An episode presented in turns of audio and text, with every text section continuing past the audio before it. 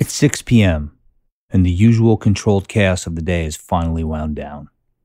Most of your daylight hours are filled with the sounds of giggling kids and, yes, the occasional whining and tantrums. You've been a licensed childcare provider for the past fifteen years, and you run a daycare center out of your house. You wave goodbye to the last toddler to get picked up by his dad from your doorway. Then you head back inside. Your two middle schoolers are sitting at the kitchen table doing their homework, so you take advantage of the brief moment of quiet to start getting dinner ready. But the quiet doesn't last more than a few minutes. There's a knock on the door. You're sure it's one of the kids' parents picking up a missing toy. But your heart sinks to your stomach when you see that it's the police. You quickly open the door, worried that something might have happened to your husband, who hasn't gotten home from work yet. "Hi there, is everything okay?" you ask. They ask you your name and they say, "Ma'am, do you run a daycare out of this house?" Uh, yes, I do. What seems to be the problem?" "You'll need to come with us." "What do you mean? I can't right now. I'm getting dinner ready for my kids." "Ma'am, you don't understand. You need to turn around and put your hands behind your back. You're under arrest." You'll feel the cold handcuffs tighten around your wrists. What, what is this all about? "There's a child in your care named Maria. You know who Maria is? Ma'am, she died from brain injuries after spending the day in your care, so I'm going to read you your rights." You're speechless. M- Maria? That little girl who spent one session at your daycare months ago? You can't compute.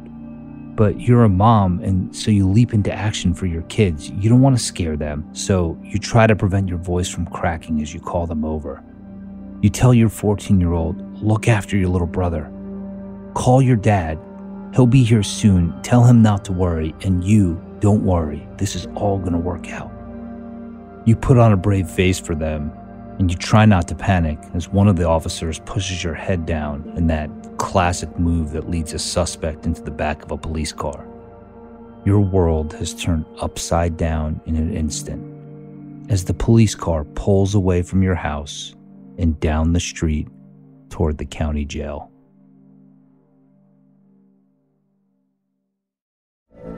From B B C Radio four, Britain's biggest paranormal podcast is going on a road trip. I thought in that moment, oh my God, we've summoned something from this board.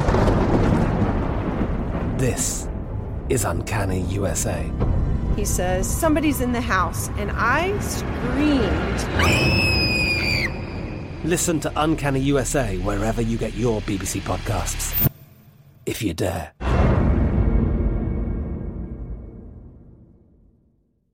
The Kakadu plum is an Australian native superfood containing one hundred times more vitamin C than oranges. So why have you never heard of it? P R. No one's drinking a Kakadu smoothie? I'm J B Smoove, and that was a full episode of my new podcast, Straightforward, inspired by guaranteed straightforward pricing from A T and T Fiber. Get what you want without the complicated. A T and T Fiber, live like a gigillionaire. Available wherever you get your podcasts. Limited availability in select areas. Visit AT&T.com slash hypergig for details. This is your moment, your time to shine, your comeback. You're ready for the next step in your career, and you want an education employers respect. So you're not just going back to school. You're coming back with Purdue Global.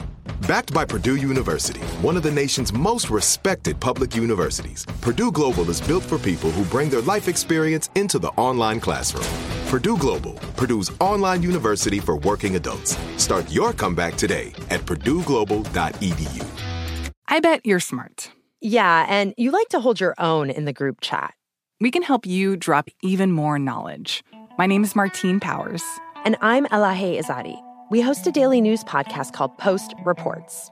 Every weekday afternoon, Post Reports takes you inside an important and interesting story with the kind of reporting that you can only get from The Washington Post. You can listen to Post Reports wherever you get your podcasts. Go find it now and hit follow.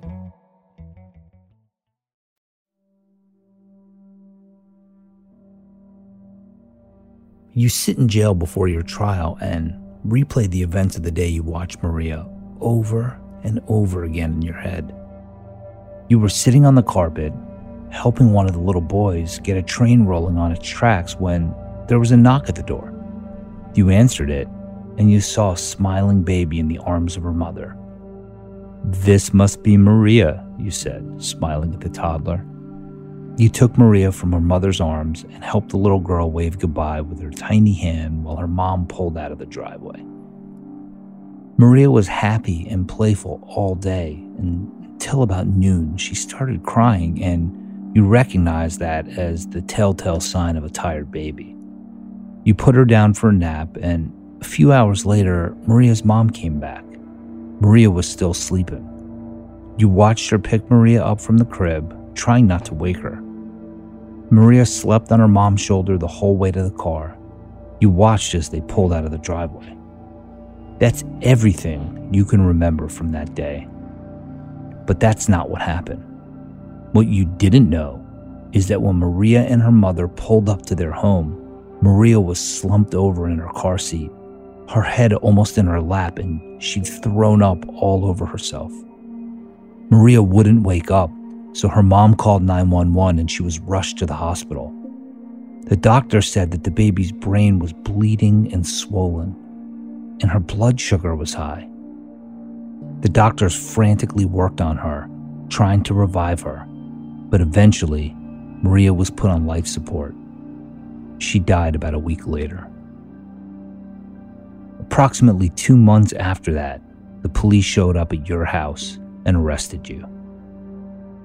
Sitting in your jail cell, you're paralyzed by the horror of all this. One family lost their baby, and your kids are at home, wondering if their mother will be around to watch them grow up.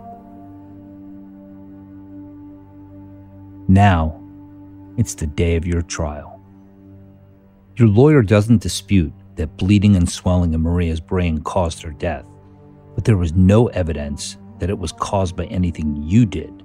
There was no evidence whatsoever that you abused Maria in any way. She didn't have any broken bones, no injuries to her neck or spinal column or anything like that. And there was, in fact, another explanation for Maria's injuries.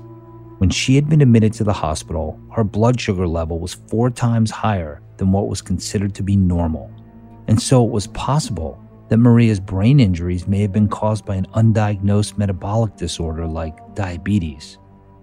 But when the prosecution makes its case, the pain and mystery around Maria's death is sharpened to a fine point. A child abuse specialist takes the stand and tells the jury that Maria had bleeding and swelling in her brain and bleeding behind her eyes. "Let me make it clear," the expert witness said. "These injuries mean that Maria incurred physical abuse associated with trauma to the head. There is no other way these injuries could have occurred." You sit there next to your defense attorney and your heart starts beating fast. You're sweating. You know what she's saying can't be true. You've been watching kids for your entire adult life. You would never, you have never hurt a child. And yet you know that if you were a member of that jury and you heard this testimony from this doctor, that you would probably believe it too. You would also want to be able to hold someone accountable for the death of this innocent child. When the jury goes into their deliberations, you're not just worried about the outcome of your trial. Your heart is also broken for Maria's family. You know you'll never be able to wrap your head around their grief, but you also know that putting an innocent person in prison won't bring their baby back. After just two days of deliberating, the jury comes back with a guilty verdict. You bury your face in your hands as the verdict is read. At your sentencing, the prosecution reads letters from Maria's family. Her mother had addressed one of them to you. It said, "You killed my baby. Why? Why did you do this? I beg this court to give you the maximum sentence possible."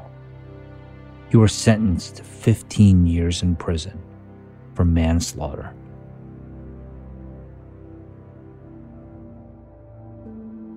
The story you just heard is loosely based on Stephanie Spurgeon's wrongful conviction in two thousand eight. Innocent people have been convicted based on medical testimony, which claims that three symptoms, bleeding of the brain, swelling of the brain, and bleeding behind the eyes, indicates a form of child abuse referred to as shaken baby syndrome. But this medical testimony has proven to be problematic. With the help of the Innocence Project and the Exoneration Project from the University of Chicago Law School, the evidence in Stephanie's case was re-examined and she was released from prison in August twenty twenty. But many others are not as lucky and continue to serve sentences for crimes they did not commit. There's nothing more devastating than the death of a child. When a tragedy like that occurs, it's natural to want answers. How did this happen? Who should we hold accountable for this? And what could have been done to prevent it? What might be most difficult for jurors to accept is that the death was completely accidental, that there was nothing anyone did to cause it, and nothing could have been done to stop it. I'm Josh Dubin, civil rights and criminal defense attorney and innocence ambassador to the Innocence Project in New York. Today, on Wrongful Conviction: Junk Science, we'll explore how what's known as shaken baby syndrome has been used to falsely implicate people in crimes that they did not commit. It turns out that shaken baby syndrome isn't a foolproof diagnosis. There are many other causes for the symptoms of shaken baby syndrome that do not arise from intentionally shaking a baby.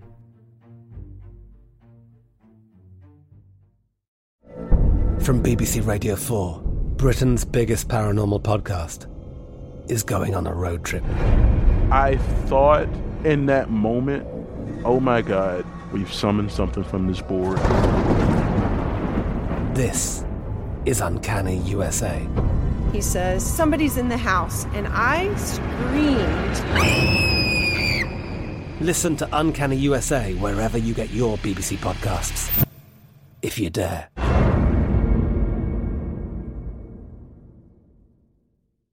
This is it. Your moment. This is your time to make your comeback with Purdue Global. When you come back with a Purdue Global degree, you create opportunity for yourself, your family, and your future. It's a degree you can be proud of, a degree that employers will trust and respect. Purdue Global offers working adults like you over one hundred seventy-five flexible degree programs to meet your specific career goals. These include associate, bachelor's, master's, and doctoral degrees and certificates. Purdue Global degree programs range from nursing to business to communication and more. Whatever your interest, we have the degree that will move you forward.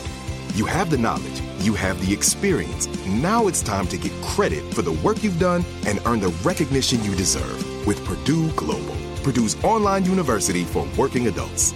You know you're worth it. We do too. So don't wait another second to get the degree that will take your career to the next level. Start your comeback today at purdue global dot e d u.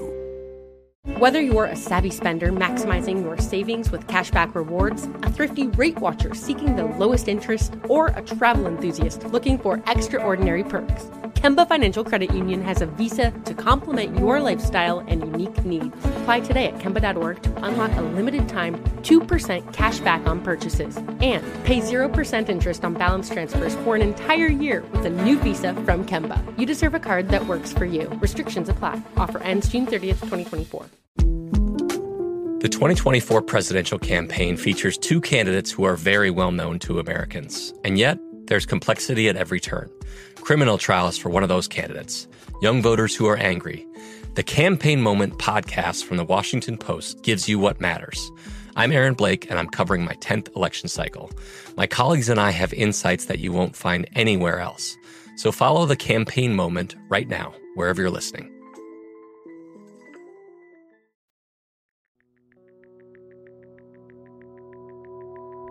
In nineteen sixty-nine, two scientists put a live rhesus monkey under anesthesia and strapped it to a chair made of fiberglass. The fiberglass chair was then attached to roller skate wheels. When the tiny car accelerated and then decelerated quickly, the passenger's head, that is, the monkey's head, was flung backwards, then quickly snapped forward. Scientists wanted to study the effect of whiplash during a car crash.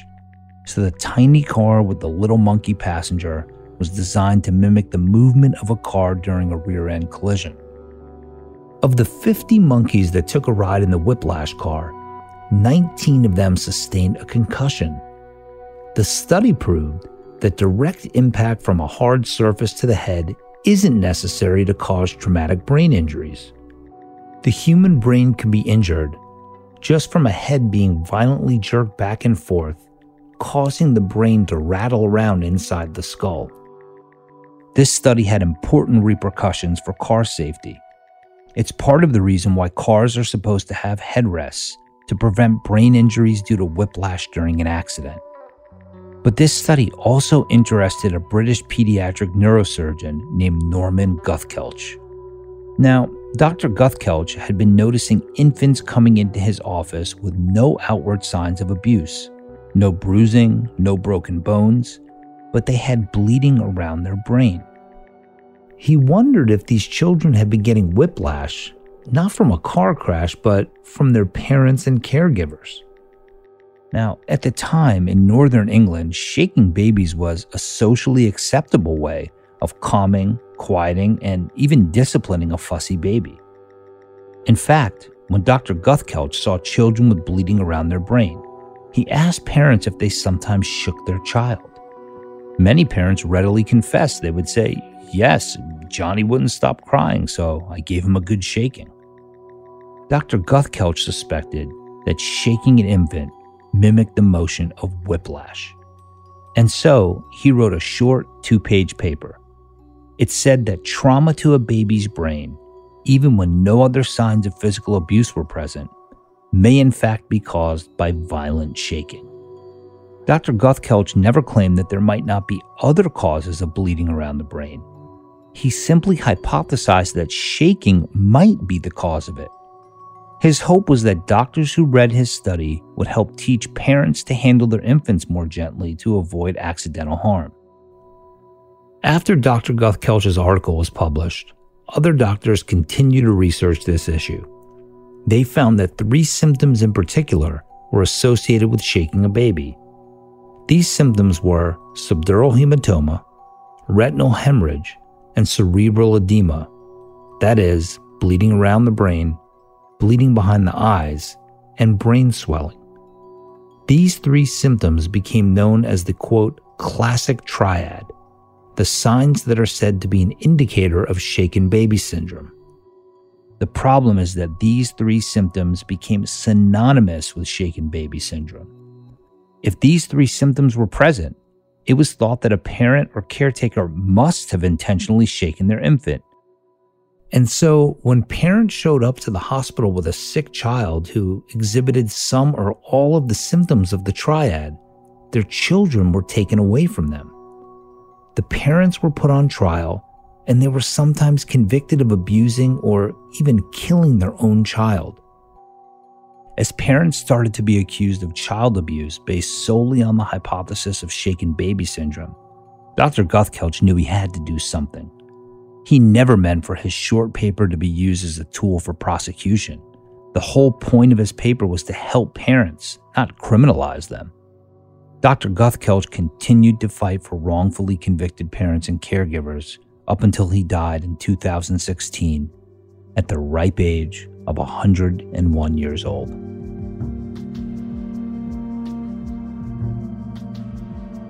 No one was really suggesting that this should be a mechanism for prosecuting anyone. They acknowledged and, and you know, pretty clearly articulated that what they were talking about was a hypothesis about why um, children might have these findings. But it then started to be used as a paradigm for prosecution. And that's really where it, it runs into trouble, because instead of continuing to research and look for answers, physicians and prosecutors started to accept it without, you know, looking further into the kinds of claims that experts were making about it. Today on our show, we're speaking with Kate Judson. Kate is the executive director for the Center for Integrity in Forensic Sciences, and she was one of the lawyers who represented Stephanie Spurgeon, whose story we discussed at the beginning of our show. So to start, tell us about what we should understand about the difference between shaken baby syndrome as a hypothesis rather than as a diagnosis? I think there are a lot of ways in which it differs significantly from other medical diagnoses. So child abuse, and particularly shaken baby syndrome, is much more a determination of etiology, of how somebody got the medical findings than the, than the medical findings themselves. So the kinds of findings that are often attributed to child abuse in shaken baby syndrome and abusive head trauma cases can be due to trauma, but it isn't always. So there are medical conditions that can cause these kinds of medical findings as well. And so sometimes the evidence of actual innocence is new medical opinions that support the idea that the child had a disease or another kind of condition that led to their medical findings rather than any kind of trauma or abuse. So let's back up for a second to when this first started to be used at trial. How did this diagnosis become something that prosecutors were able to weaponize against defendants? Part of what makes it seductive, if you're trying to protect children and punish, you know, wrongdoing, is that it seemed at the time very definitive. Physicians were saying, if a child has this set of injuries, they have been abused, and that abuse consisted of shaking. And we know that, and there are no exceptions, or very, very few exceptions. I mean, in fact, at the time, there are plenty of transcripts available where physicians said, nothing else causes this, right? And so it gives a very clear and definitive answer. No one has to wonder, you know, in, in the face of such an answer, what happened to a child who died who previously would have no explanation for their death. It's definitive, it's clear, and frankly, really effective in court, often resulting in a conviction almost all the time. So I think that it gave people who were involved in the criminal legal system the impression that they were successfully locking up people who were dangerous, who had murdered a child. And it turns out it's not that straightforward.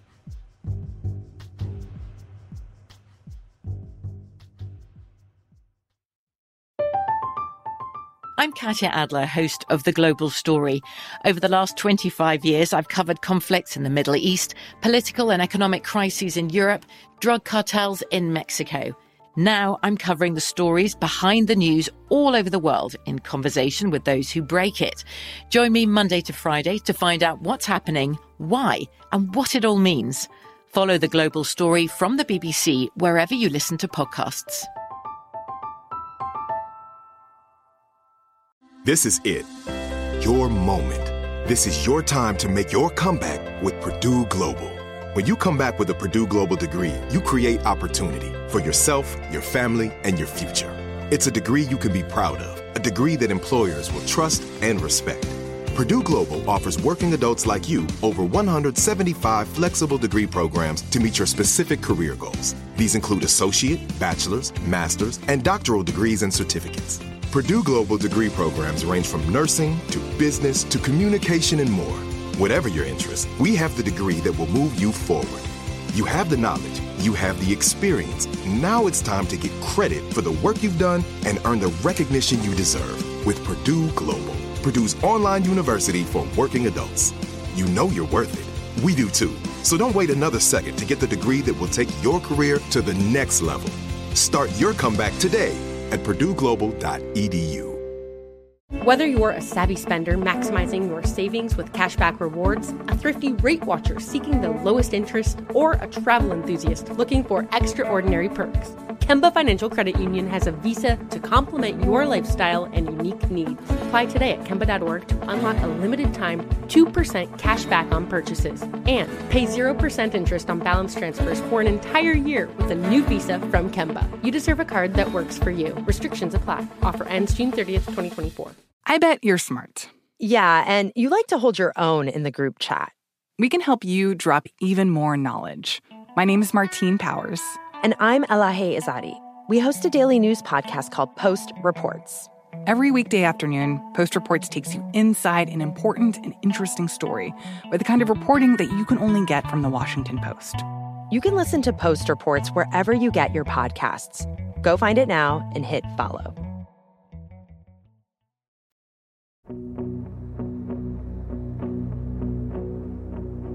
So tell us more about other ways a child can come to have the same kind of symptoms or the same sort of trauma that are usually associated with shaken baby syndrome. There are things like infection, uh, serious infection, genetic disorders, problems with blood clotting, um, certain kinds of tumors, certain kinds of blood clots, you know, like a pediatric stroke. There are cases where the medical findings are thought to have arisen after events like choking. Um, but but what really started to come to light in twenty sixteen, there was a report done by the Swedish government that looked at medical literature that discussed, you know, what is colloquially called the triad, that the combination of subdural hematoma, retinal hemorrhage, and cerebral edema, and looked at um, children who were diagnosed as, and studies of children who were diagnosed as being abused based on those findings.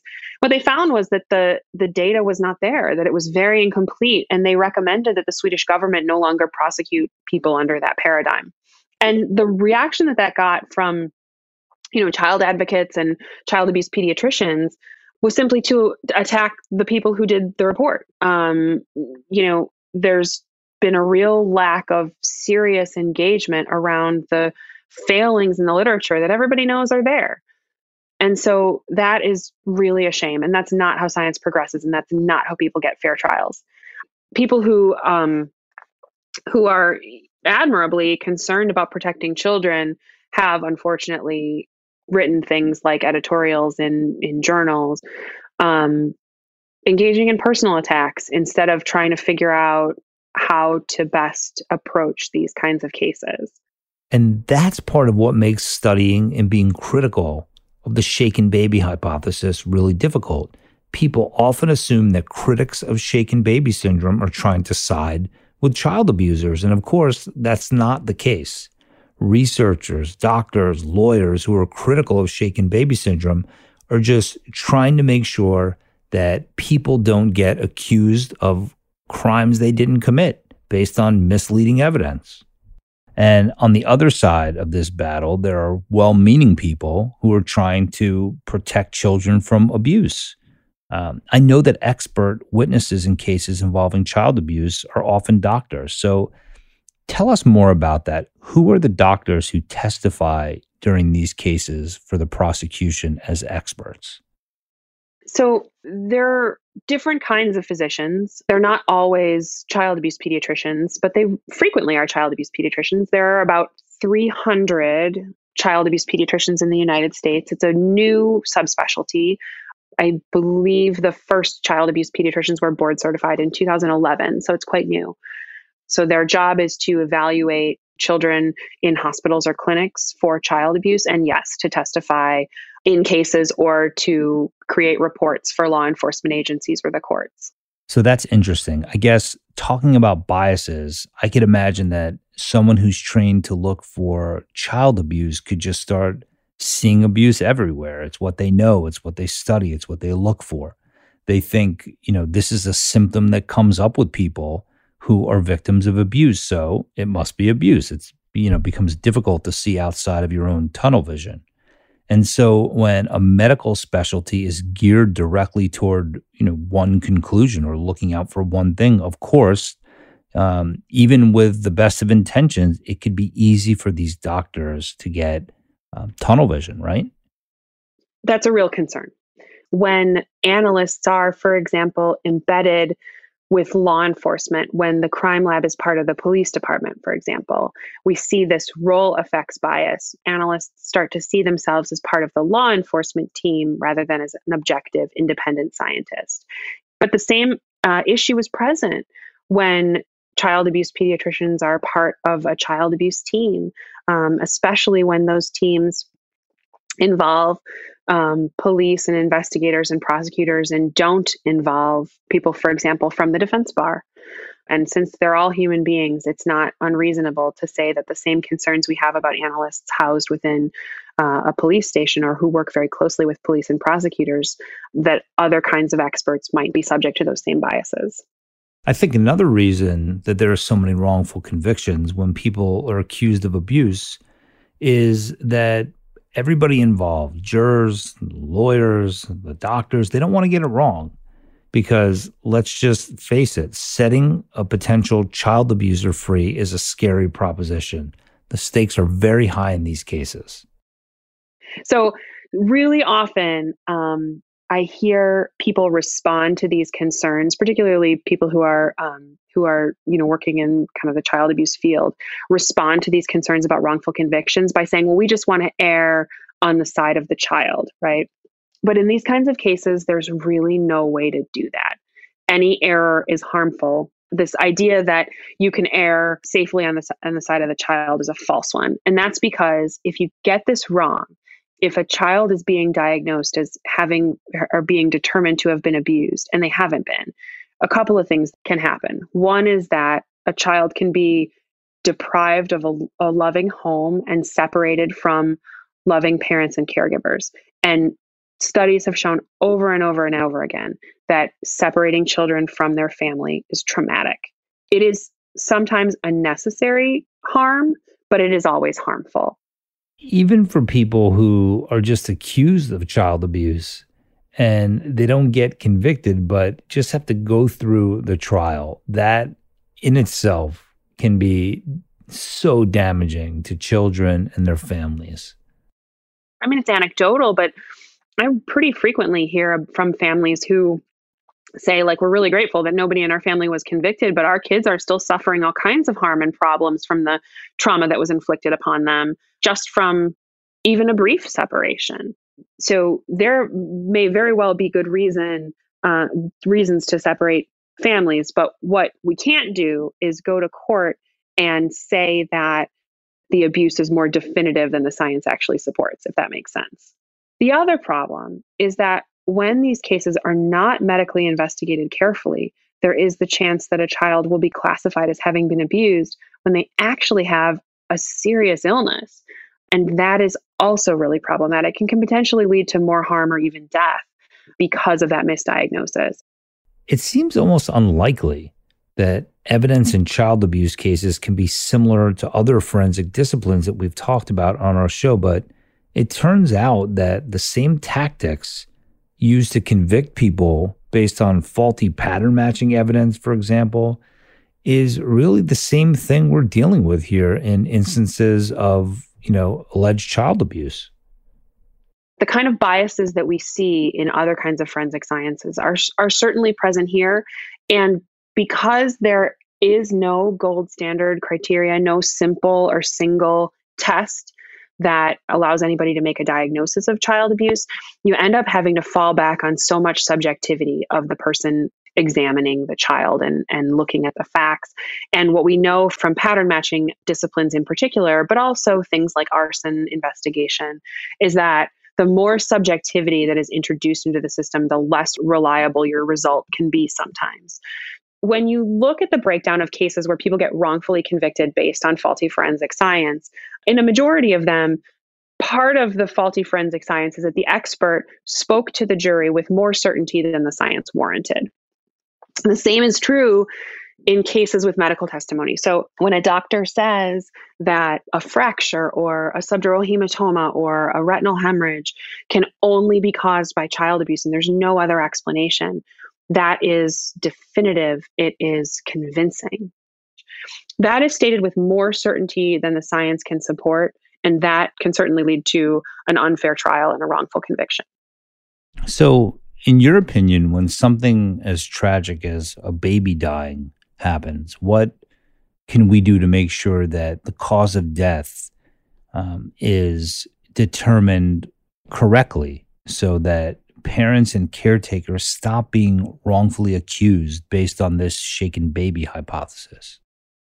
There really should be really rigorous testing in, in all of these cases. And not not every case out there gets the benefit of really careful, comprehensive testing. There's a, there's actually kind of a famous case that a district attorney from Queens has used in a bunch of presentations where there was a videotaped fall. A child fell at a mall and and off of just a, re- a really short fall off of a piece of playground equipment and later died. And investigators embarked upon an extremely complex and comprehensive medical evaluation. And, and when they did that, they found that there were potentially some blood disorders lurking within the family. And while the child who died never definitively tested positive for a bleeding disorder, her parents were carrying genes that suggested that she may have had one that may have contributed to her death. But I have to tell you that it's uncommon that that kind of testing is done. I have seen it become more common, and hopefully it will continue to become more common. But uh, that's just a great example of a, a really thorough evaluation, clarifying that a deceased child died because of a tragic accident, not because anybody hurt her. When I think about people convicted based on this type of evidence, it's usually a parent that we're talking about, someone who has just lost their child, is going through this unimaginable tragedy, and then to be accused of being the one that actually inflicted this harm, it's a lot to wrap your head around. It's like too much to bear. For parents who go through this, they have a double tragedy, right? They they have the loss of the life or health of their child, which is incredibly tragic. And then they have this prosecution, which threatens their freedom, often threatens their relationship with their other children. Um, in some of these cases, parents might lose custody of other children in the family. It's horrifying. It's horrifying. As a lawyer, too, it, it must be difficult to be watching this unfold. Yeah, it's an incredibly emotional situation. And in fact, there are some lawyers who find these cases so disturbing and disruptive that they do one and they never want to do another one. You do hear about that happening. I mean, it's not easy. It's always difficult. They are very emotional. They are very upsetting. It it is difficult to be there for someone who has gone through, like like I said, this double tragedy, right? Where a child that, you know, that they loved and cared about um, is is gone or or very or, or very different, and then they've they've been accused of this crime they didn't commit. It's it's it's terrible. I, I think the only reason why I feel compelled to keep doing it is that what has happened to these folks is wrong, and someone has to help them and stand up for them. It's not an easy thing, but I think it's a necessary one.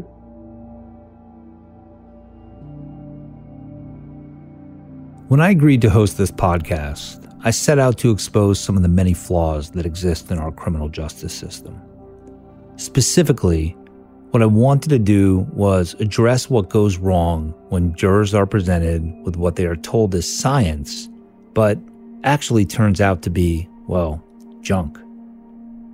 The harms of junk science go beyond innocent people having to endure the unthinkable nightmare of being accused and convicted of crimes they did not commit. The consequences extend even further than those people having to endure the rawest and most cutting of human suffering, being torn from their life and locked in a cage. In addition to that human tragedy, junk science causes the moral fabric of our judicial system to wear and tear at the seams. It causes an entire institution of law and order and justice to be completely undermined.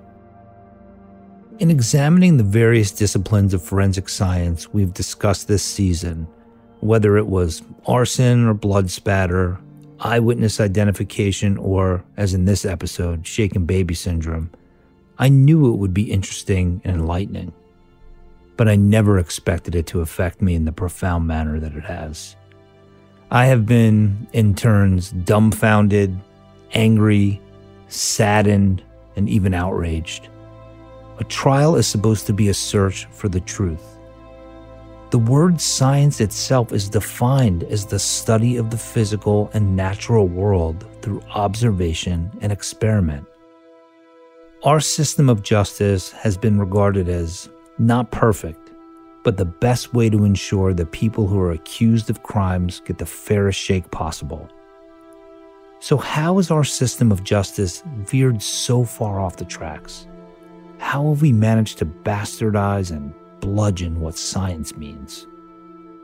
I don't know if we can ever arrive at a clear answer, There are probably many explanations. One thing I do know is that when human beings get involved in any endeavor, we bring our own biases, our thirst for financial gain, our hunches and quirks into the equation. And in the process, we sometimes create such a mess that it becomes difficult to untangle the hows and whys of it all. But I still managed to find hope and a way forward. And here's why. If you've ever been fortunate enough to meet someone that has spent time in prison for a crime they didn't commit, one thing becomes apparent very quickly. They are the embodiment of all that is soaring and remarkable about the human condition. They are a special combination of resilience, hope, forgiveness, and strength. They are, quite simply, a force of nature. So I will continue to pour my energy, every cell in my body, into helping those who are still behind bars for crimes they did not commit. I will fight to restore science to its proper definition in our courtrooms. I am propelled by these men and women that represent the triumph of the human soul. To restore one's life and freedom is perhaps the highest service to your fellow human being. I can't even find the words to describe what it's like to walk someone out of a nightmare of a prison cell and into the bright light of freedom.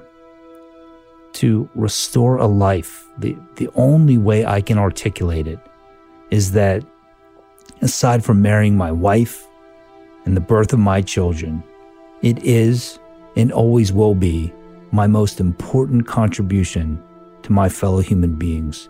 There is nothing I have done in this life or could ever fathom doing that can ever come close. No material gain, no drug, no drink, nothing at all that can approach the state of nirvana that consumes your soul when you have helped save a life. And I think that says a lot about who we are at our essence. We are meant to be of service to one another, to heal each other, to restore each other.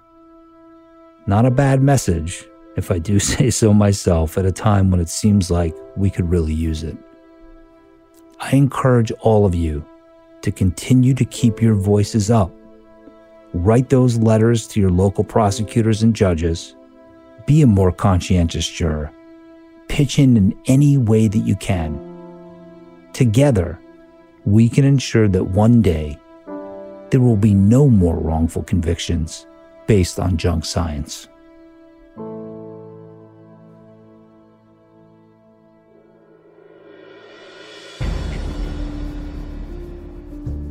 Wrongful Conviction Junk Science is a production of Lava for Good Podcasts in association with Signal Company number one.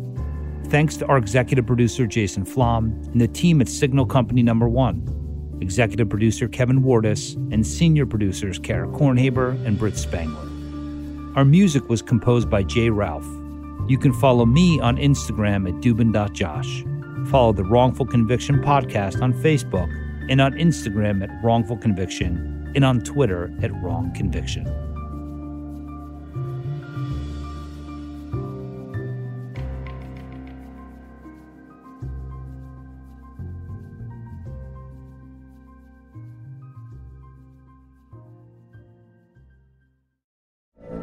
From B B C Radio four, Britain's biggest paranormal podcast is going on a road trip. I thought in that moment, oh my God, we've summoned something from this board. This is Uncanny U S A. He says, somebody's in the house, and I screamed. Listen to Uncanny U S A wherever you get your B B C podcasts, if you dare.